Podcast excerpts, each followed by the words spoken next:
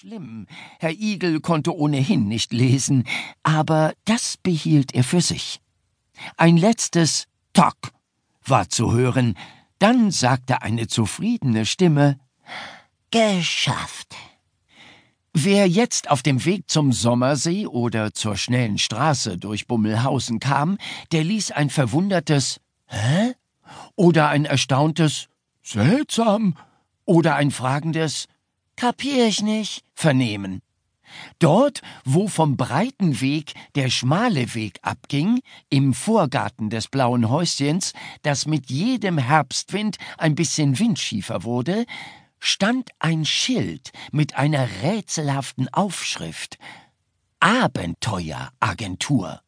War in großen blauen Buchstaben darauf zu lesen, und darunter stand in etwas kleinerer Schrift Sie haben ein Abenteuer, das Ihnen zwei bis drei Nummern zu groß ist? Wenden Sie sich an Zorro den Mops. Kompetent, bombensicher, langjährige Abenteuererfahrung. Und noch kleiner stand darunter Abenteuer, die Ihnen mehr als drei Nummern zu groß sind, nur nach Absprache. Eine Abenteueragentur? Hm, was sollte das sein? Die Maulwurfseltern aus dem Bummelwald, die mit ihren siebzehn Maulwurfskindern gerade aus dem Sommerurlaub zurückkehrten, blieben kurz stehen und kratzten sich am Kopf. Zwei kleine Waschbären, die vor ein paar Tagen in der Waschbärenschule den letzten Buchstaben gelernt hatten, verstanden das Schild trotzdem nicht.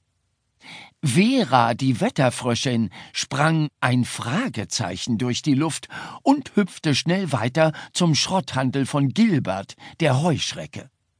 Sie hatte ihrem Schwippschwager Olof Ochsenfrosch einen Besuch abgestattet und musste schnell in ihr Glas zurückkehren und sich ganz oben auf die Leiter setzen. Sonst dachten die Tiere noch, dass der berüchtigte Dauerschauer nicht mehr weit war, der Bummelhausen in manchen Spätsommern heimsuchte. Es wunderten sich jedoch nicht nur die Durchreisenden, auch die Tiere aus Bummelhausen wollten ihren Augen nicht trauen. Dreimal flatterten Luftiko und Luftika, die Schmetterlinge, an dem rätselhaften Schild vorbei. Leif und Karl schauten sich über ihren Kochtopf hinweg fragend an, und Lentus Mentus streckte seine Fühler neugierig aus dem Schneckenhaus. Es dauerte nicht lange, bis sich ganz Bummelhausen im Vorgarten des blauen Häuschens versammelt hatte. Die Tiere waren einiges gewöhnt von dem kleinen Mops mit dem seltsamen Namen, der hier wohnte. Ständig redete Zorro von Abenteuern, und dabei leuchteten seine dunkelbraunen Kulleraugen vor Begeisterung. Die Sache war nur, dass sich Zorros Abenteuer meistens als Irrtümer herausstellten. Das hohle Klopfen, das im Frühjahr durch den Bummelwald geschallt hatte, war nicht etwa das Gebrüll eines Untiers gewesen, der Wind hatte einfach einen morschen Ast wieder und wieder gegen einen Baumstamm geschlagen.